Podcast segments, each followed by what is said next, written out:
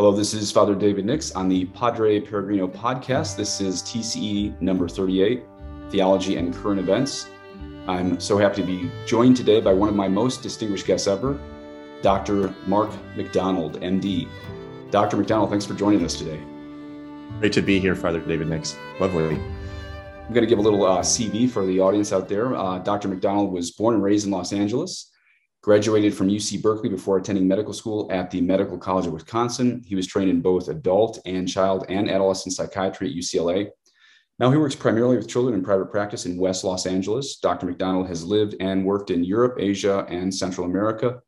His opinions, his opinions on topics such as the need to reopen America's schools and the pandemic of fear in the United States today have been widely published in local and national news, including the Wall Street Journal and the Federalist, Dr. McDonald has been on Tucker Carlson, and he has also been in the roundtable discussion with Florida Governor DeSantis on mandatory mask wearing.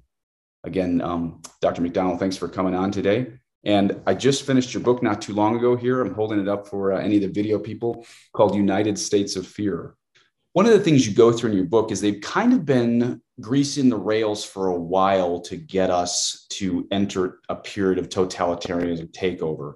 Um, you, you point out the Cold War fear, the uh, climate change fear. You, you point out that for a while they've been kind of ramping us up to live in fear. But why did they finally get a foothold on this virus if they couldn't exactly get a full foothold on the um, Cold War fear, the nuclear war fear, the climate change fear? How did they finally get a foothold with this virus? Well, a lot of people will believe and will argue that there's a, a massive global conspiracy afoot. Uh, I'm not denying that, but I'm certainly not, um, I, I'm agnostic, let's put it that way. I don't really know. What I do know, though, is that regardless of how much conscious effort and thoughtfulness went into the creation of this virus and its release, and I'm sure that there's evidence to support that it, it was conscious and probably intentionally released, but I can't prove that. Regardless of where you fall on that spectrum, I think that the evidence is overwhelming that if not a conspiracy, certainly a confluence of opportunism occurred okay. in the spring of 2020. And the opportunism was seen by people in government, by media, and by large corporations, both in the United States and abroad.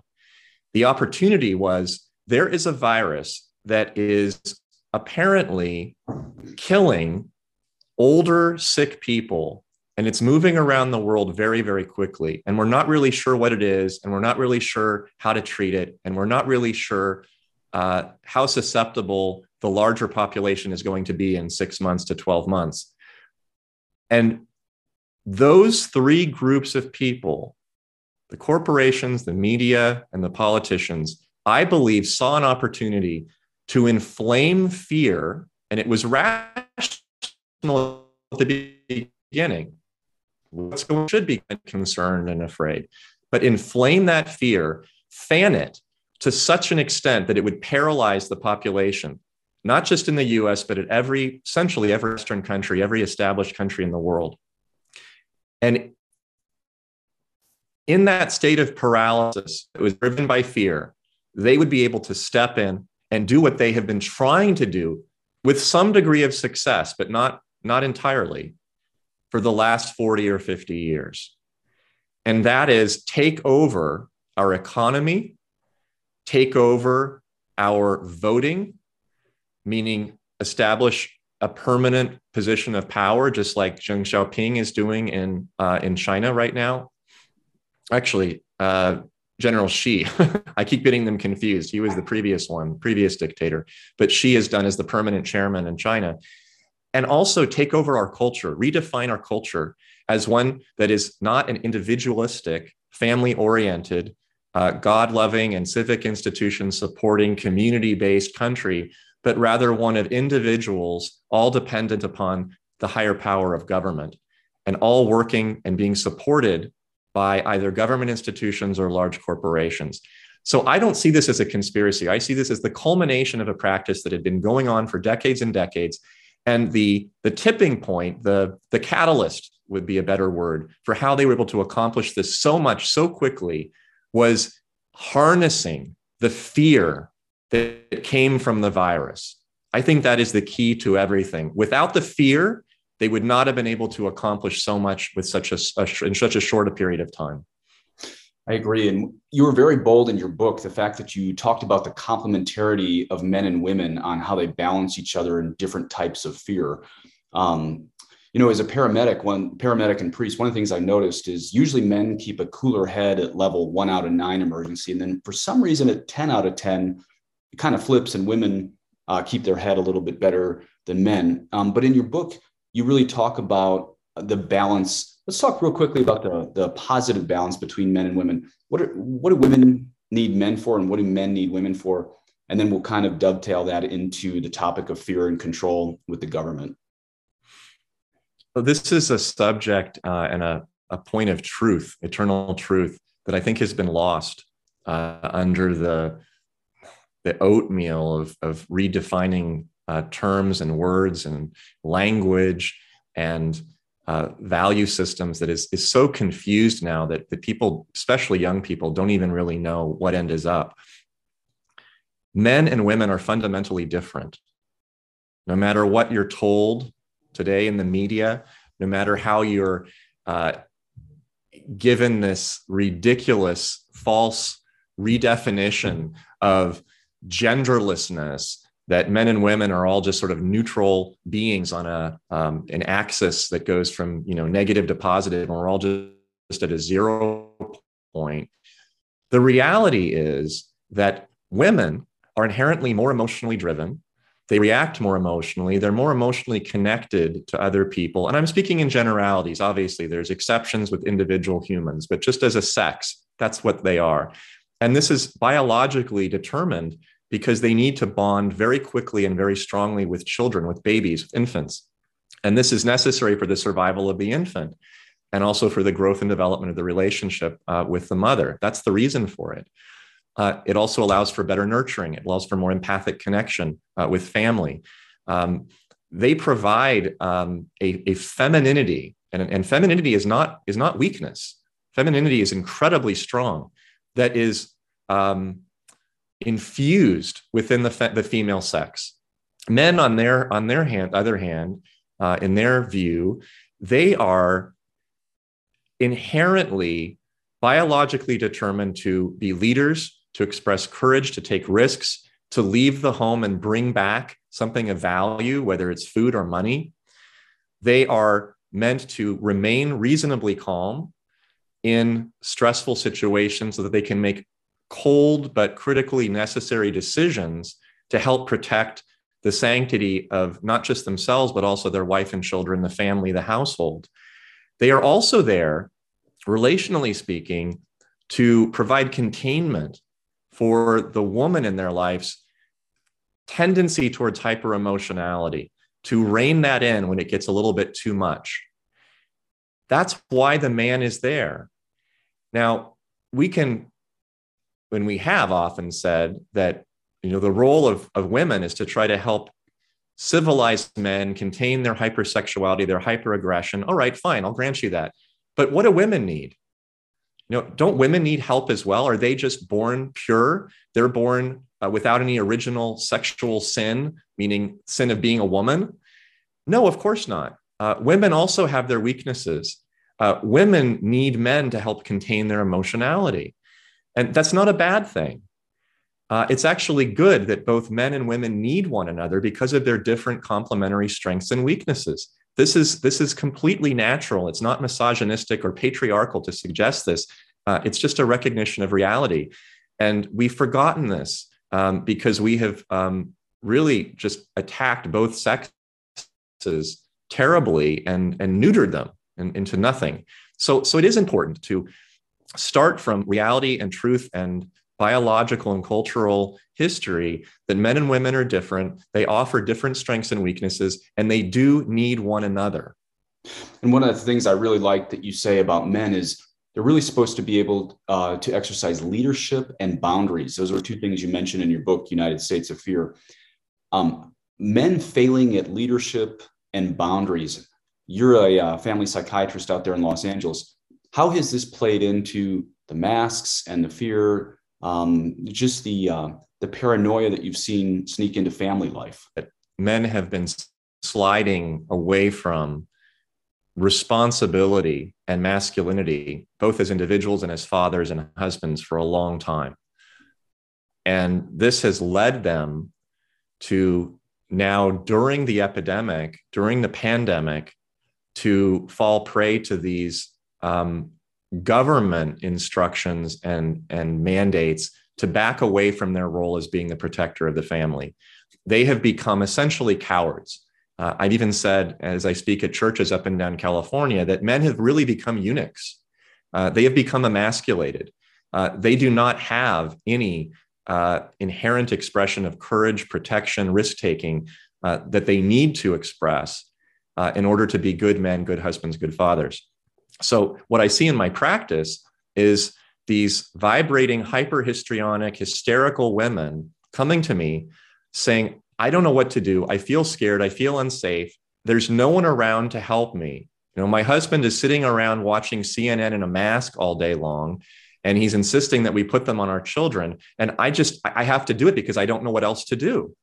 They take their leadership cues from their from their husband, from from the father of the family, uh, and they're not getting any leadership anymore. The husband is laying down uh, and just giving in to the fear porn and this has really, really been a problem with children who no longer have good modeling. They no longer know what it means to take a risk, to go outside, to be afraid, but to overcome it, to fail, but then to succeed later, to accept temporary pain, to pay a price.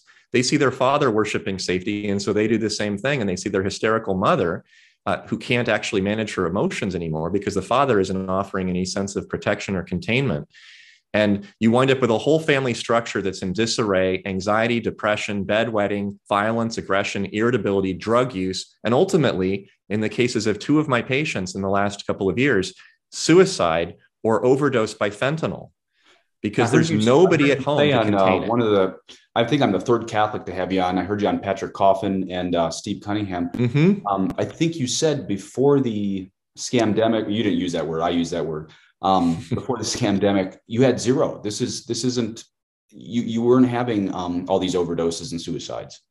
Not one in over 10 years of practice. I did not have one death, one loss of life due to unnatural causes in my entire decade of, of private practice. And I've lost two young people, one under 18, one a little over 18, yeah. uh, in the last uh, 18 months, uh, because specifically, directly caused by the government response to this pandemic and the taking away of schools and the neutering of the father figure in the household who went along with it and didn't instill uh, the necessary strength and, and courage and leadership uh, in his in his children.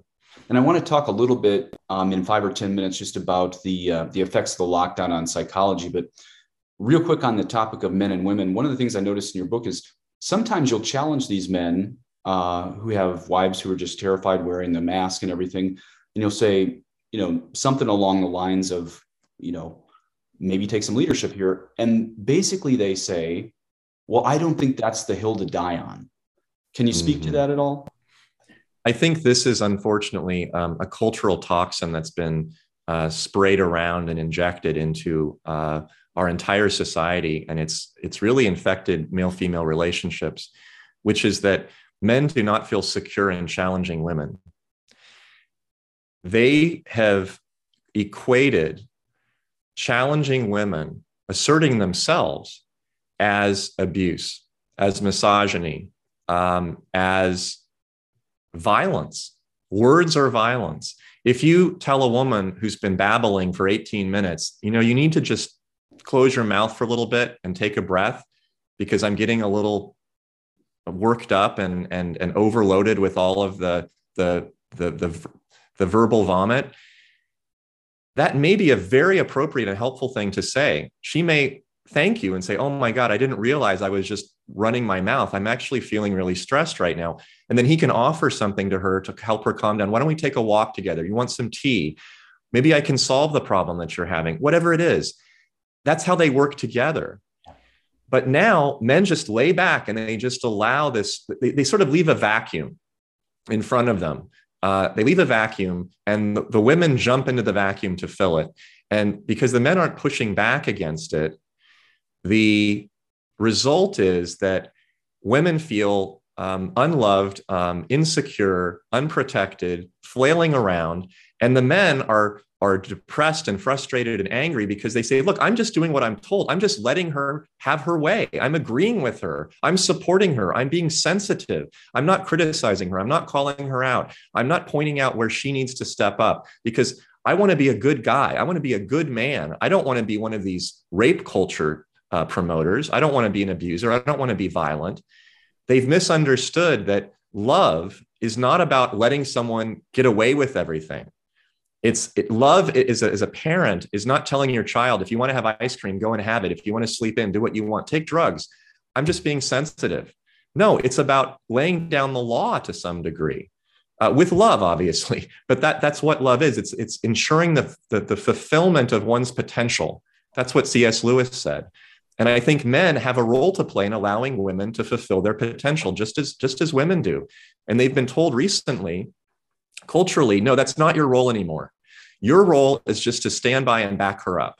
That's it. And let her do whatever she wants.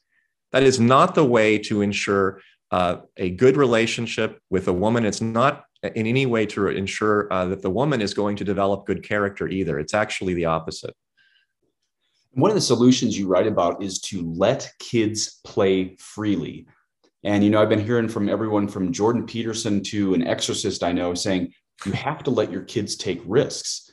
Now, real quick, we're not talking free soloing or letting your kids drive at 200 miles an hour, so nobody sues the doctor or myself. This is just a little disclaimer here. Um, tell us though about letting kids play freely in this pandemic of fear. Well, this is one of the biggest casualties and the, the, the earliest casualties to the pandemic of fear was the sequestration of children, keeping them out of school, keeping them in their homes, preventing them from be, seeing their friends, uh, locking them away uh, the exact opposite of what you should be doing with the child.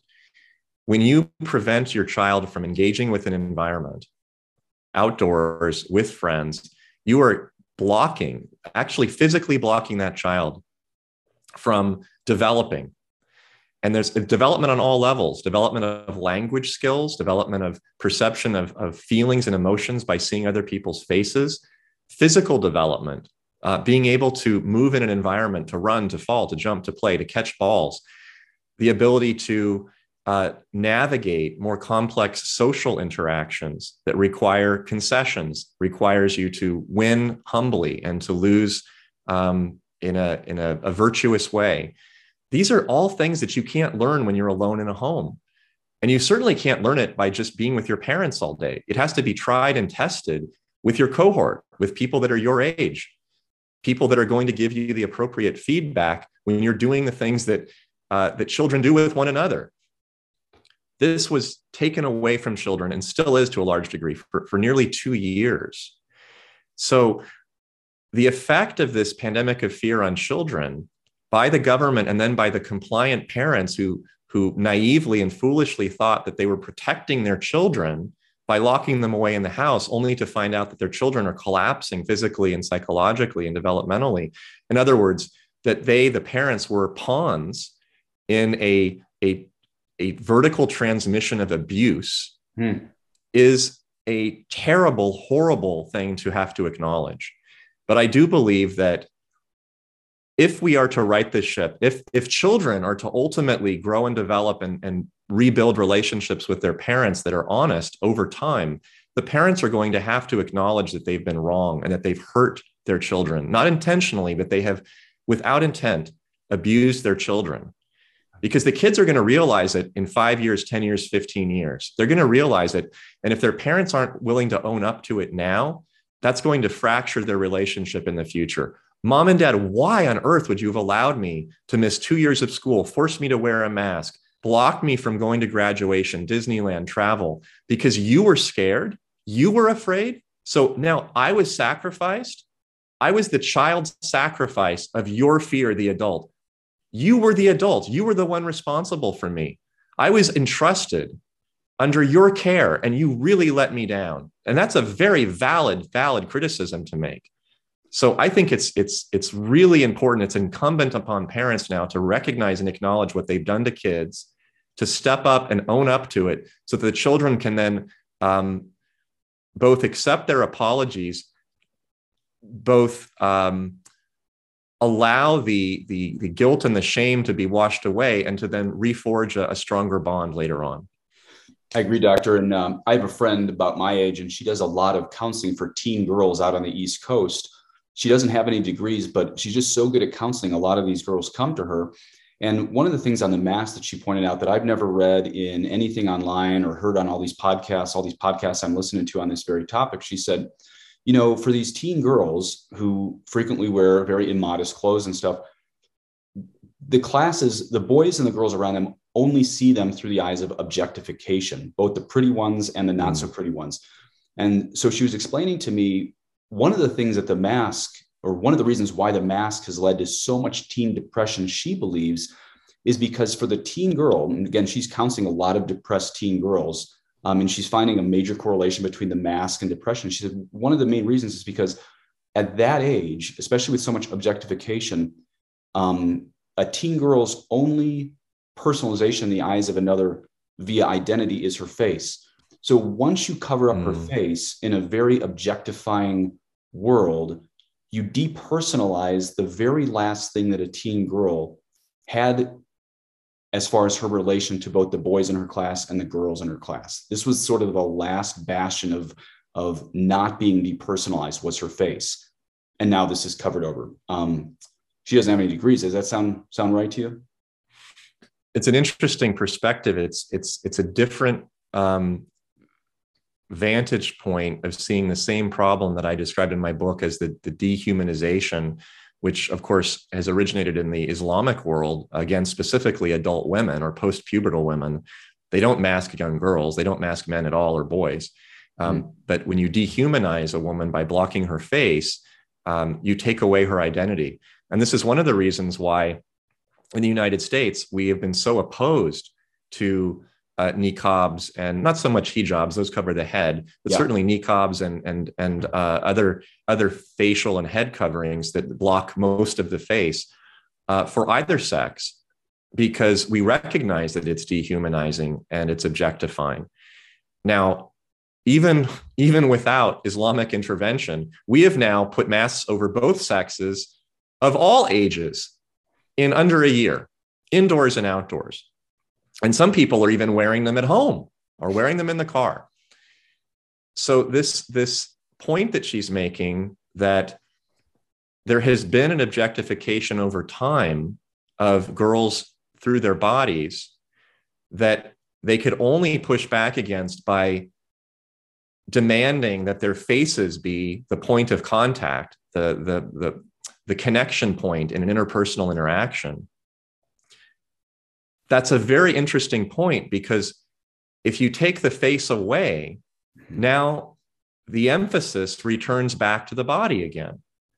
And I have seen actually women walking around with bikinis or dolphin shorts or crop tops on, exposing most of their body with their faces completely covered which is a very odd thing to see. And it's sort of the, the, the intentional objectification by the woman That's of right. what this other woman is just describing as a kind of uh, a casualty of, of the girls that are being forced to wear the masks regardless. And also on this topic, I mean, you as a child psychiatrist, I was talking to uh, some family um, or some friends who have uh, little kids, and they were in a um, they were in a you know they never masked their kids. A lot of the traditional Catholics, the traditional Catholics, listen to this podcast would never mask their kids, but um, they had to go to a regular pediatrician or something. And I can't remember if it was the dad of this family, the mom of the family, but um, their little kid would looked around and appeared really frightened in this pediatrician's office to see all these adults without masks on. And I thought this person was exaggerating to me just because they knew I was kind of like anti-vax and anti-mask and stuff. But as I listened for yeah, it, they weren't they weren't changing the story for me.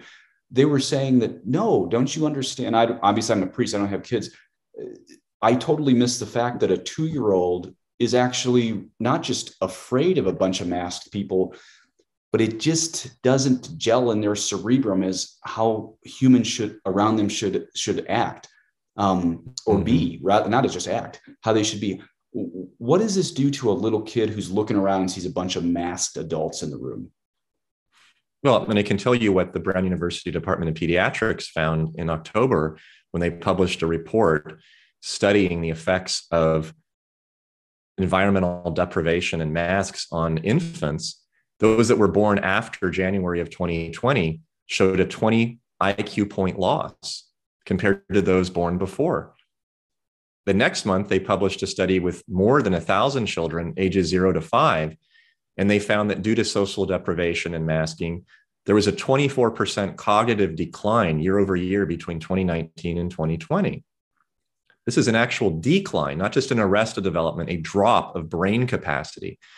So we are literally making our kids stupid. Now, if you look at, let's say, really young kids, I mean, just think about this. It's not that complicated. You don't have to have a degree to understand how this works. What do women naturally do with little, little babies? They put their face right up to the baby's face and they give these big, over exaggerated expressions of smiling or anger or sadness. And they make exaggerated vocalizations, you know, words. Maybe they don't even mean anything. They just babble to the children. And the babies love this. They love seeing those faces up close, these almost caricatures of human emotion, because that's how babies learn what feelings are. That's how they learn how to recognize them. They uh, connect up with faces, with feelings very, very early uh, visually. And one of the reasons why mothers have to be so close to the baby is that the baby's uh, gaze is fixed at about a foot, foot and a half for quite a, a long time, at least a year or so. Babies don't really see much far away. They only see stuff that's up close. So if if all they see is a blur, you know, a blurry face that's covered with a mask, and then up close they see just a giant mask and no facial expressions, uh, it, it, goes against their natural emotional and biological uh, developmental states. So that's just with infants, just with the really literally little ones. And then as you get higher, you know, toddlers and and uh, kids that are pre-pubertal, post-pubertal, there's all these other aspects that occur uh, that are are frightening and scary uh, to having to see masks all day long. It affects different people, you know, different ways at different developmental stages. But for for younger children, to be exposed only to masks and not to see faces all day long um, creates a, a sense of, of of disconnection, of anxiety, of fear, of, of confusion, uh, because it is not natural. It has never been natural for small children to be around erased faces of human beings. Never. Can't even imagine what that's going to be like 20, 30, 40 years if we don't kick this whole thing. Um, for anyone just joining us, we are with Dr. Mark McDonald, author of United States of Fear. I love the subtitle how America fell victim to a mass delusional psychosis. I think you started calling it a couple years ago this pandemic of fear. I don't know if you've seen, um, some people are saying that the narrative is changing. I'm not as optimistic as the people who say the narrative is fully collapsing on the left, but it's kind of interesting. I don't know if you saw on, on I don't watch Bill Maher, but I, I do listen to um, some conservative talk radio that has pointed this out that there was the former New York Times op-ed writer or um, or editor. Her name is Bari Weiss. She's about my age. Yes. She was on she was on Bill Maher and she talked about a quote pandemic of bureaucracy. Pandemic of bureaucracy. And I heard this maybe a week or two ago. And I thought, I'm going to have to ask Dr. McDonald about that because he's been calling it a pandemic of fear for a while. Now we have the left saying this um, on Bill Maher's uh, show. And her main complaint on this whole thing is all these kids dying of suicides and how the masks do nothing. And you could tell about half of Bill Maher's audience was clapping and maybe half of them were not. Um, should we get our hope up on the left waking up on this stuff at this point, or is this just a, a flash in the pan, Doctor? Well, I'm going to differentiate because I think this is very important to define terms. I'm going to differentiate the left from liberals. Sure. The left is an evil force. Everything it touches, it destroys. There's no exception to this the left is our enemy. Everyone that is not left should be anti left. Great. When people say, What's your political orientation? I prefer to say I'm anti left than to say I'm conservative or Republican or whatever. Because when you say you're conservative or Republican, there's this sour taste that gets into the minds of the Democrats or the liberals because they think they associate that with something bad, something immoral, something racist, et cetera, et cetera, et cetera. Yep. What I want to reinforce in the minds of all Americans is that everyone that's not on the left is essentially united. in their value systems. It is the left that is opposing everyone else. It is not conservatives that are the enemy of the liberals. It is the left. The left is the enemy of everyone because the left is a destructive evil force. So people like Bari Weiss, she's not left, she's liberal. Mm-hmm. Um, she mm-hmm. doesn't believe in segregated dormitories. She doesn't believe in uh, genderless uh, birth certificates that the AMA wants to propose uh, on children born um, without an M or an F after their, their name. The left does. The left wants to destroy all distinctions. Yeah. Everything is just bland. It's a cult. It's a it's a communist system. It is an ideological abyss that leads to nothing but depravity, death, and and and um, and emptiness. What I think is happening, I, I, I feel this and I see it in Santa Monica, where I practice, in Los Angeles, where I live, is that liberals who have been historically naive and, and weak, not bad people, but naive and weak because they have been supporting the left by voting for these, these horrible people because they're so anti-conservative they become definitionally pro left. Yep. They're starting to wake up and they're starting to realize that the left is actually wrecking everyone's lives. That their tacit support by voting in these people is creating the bureaucracy that Bari Weiss mentions. It's creating the dependency on government that is at its core, I think, the ultimate end game of the left as we see it today in the United States, the end game is to render every individual dependent on the state. That's, that's what the left wants. And, and not dependent in a benevolent way, dependent in an abusive way, the way a child predator would find his victim to be dependent on him. It's not for the child's benefit, it's entirely for the benefit of the, of the child predator. The government has become a, a giant abusive predator, really. And liberals are starting to wake up to this fact, and they're starting to see, gosh, you know, we still don't like Republicans. We still don't like conservatives. We still think Donald Trump is the reason why my puppy died last week. But, but we are really uncomfortable with putting masks on our children who aren't getting sick and dying of this virus. We are really uncomfortable with teaching racism in schools and calling it CRT. We are really uncomfortable with giving all of our choices, all of our liberties over to a power that has not been shown to be a good um, a caretaker uh, of those of those liberties. And that's actually where I derive a lot of my optimism from. It's not that we're getting loud, louder conservative voices, it's that there are cracks forming in the dike uh, that was holding back, um, you know, uh, the, the rush towards freedom. And it's happening with, say, Santa Monica moms, single immigrant women who uh, have children in public schools who are getting government subsidies for food and rent, housing. And they think this is just great. It's all free. It's so wonderful. And now they're realizing that it comes with a price, that they're being chained to a government school. The school that they got for quote unquote free is now saying, you know what, teachers' unions are going to decide when and how your children go to school, not you, mom. They're going to decide what, what's taught. They're going to decide whether your children have to wear N95 masks while they're playing soccer. They're going to decide whether they get shut down for 15 days, being sent home to Zoom school purgatory because one of the kids' friends, cousins, dogs, grandfathers, sons tested asymptomatically positive two days ago when he was 16 feet apart from him at an ice cream party. And now their son has to stay home. Her son has to stay home for 15 days and he's completely fine. And they're starting to say, you know what? This is not what I voted for. This is not liberalism. This is this is despotism.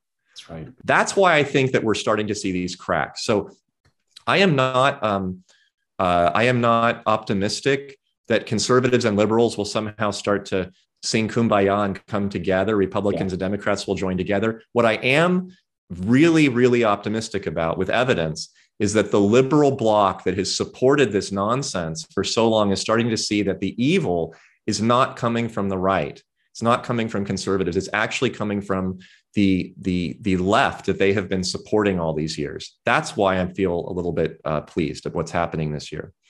Doctor, I really appreciate that correction or delineation between the left and liberals because, to be honest, the clip that I heard from Bill Maher's thing was not on Bill Maher's, but Dave Rubin's uh, podcast. And Dave Rubin is a gay married man, obviously, mm-hmm. traditional Catholic priest. Him and I are going to very much disagree on on uh, same-sex marriage and stuff. But reason I listened to him, and he describes himself as a classic liberal, is he's at least fighting for the last thing we have in this country, barely, which is First Amendment rights. So him on the Venn diagram, at least him and I overlap on that um, 1st mm-hmm. Amendment rights as far as.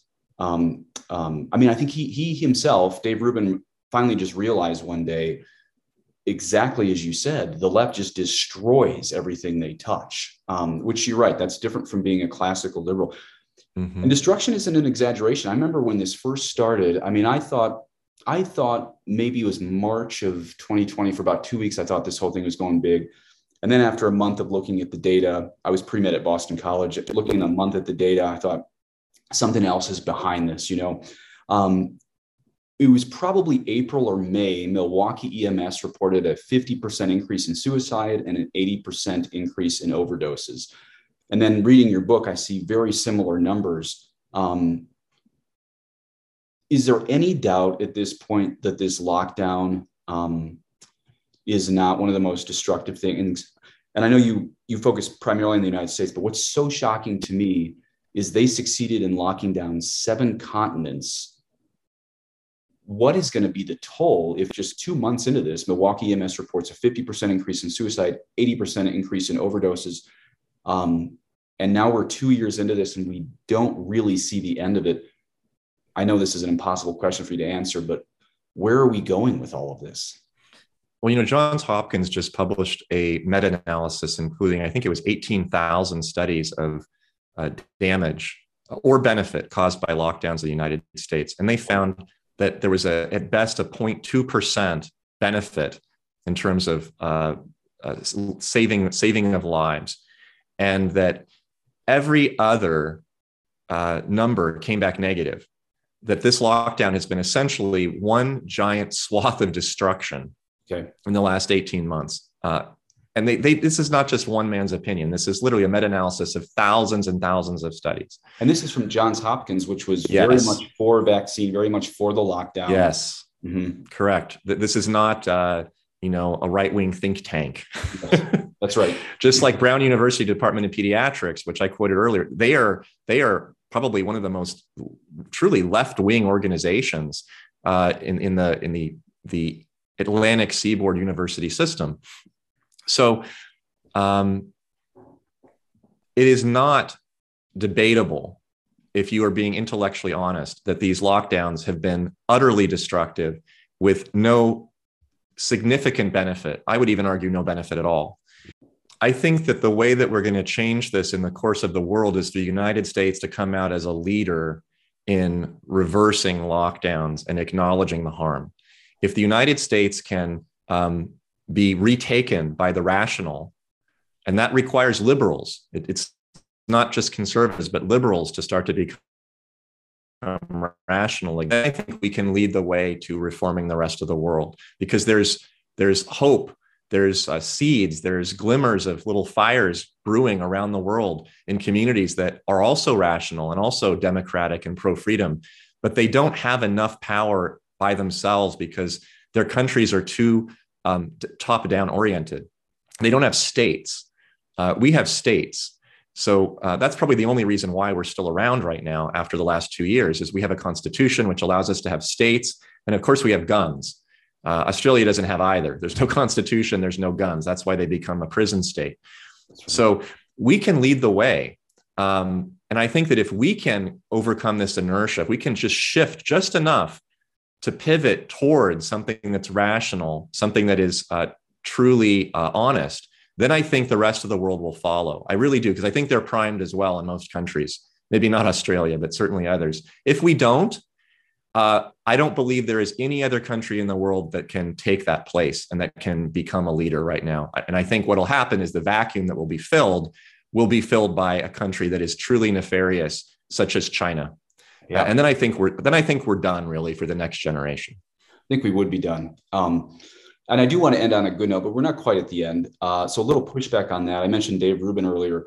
You know, he's he's looking at all the evidence on the vaccines, the lockdowns, the masks, all this stuff, and he pointed out how many people though look at the evidence and will not convert.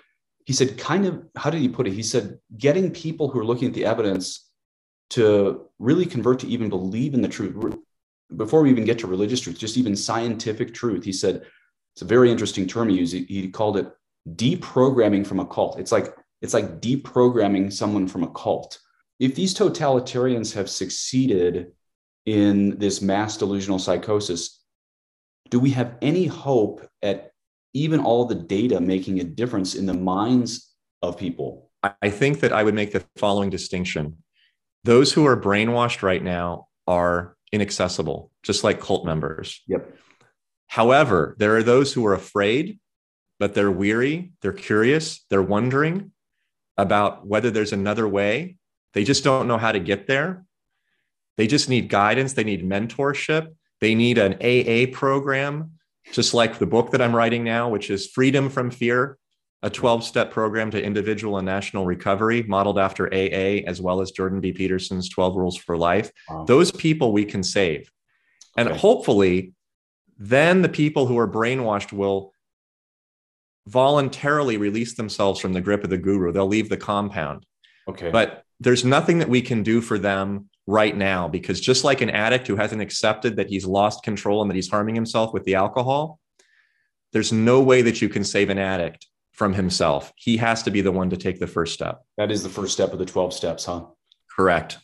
Yeah, I knew exactly. I knew I wanted to invite you on the podcast when I heard you say on that South African, I think it was germ warfare, when you said it's impossible to control a society that is joyful and fearless. When you said that, I thought I have to I have to track Dr. McDonald down and see if he would do that because um, that's what Catholicism used to be. Traditional Catholic. I mean, people talk about the Inquisition and stuff, but it was it was freedom. And so when you said joyful and fearless, I thought that that is our it's truly our only chance at bucking a whole system of mass delusional psychosis um, yes. So, for the listeners out there, again, this is uh, United States of Fear uh, by Dr. Mark McDonald, one of the very most important books that I've read um, in the past five years. You can probably read it in three or four hours, and uh, it's well sourced. Uh, I remember the Brown the Brown example that you gave in there uh, is also in your book, if I remember correctly. Yes. So, um, you know, he's sourcing it with uh, hostile witnesses, we could call them, in this book.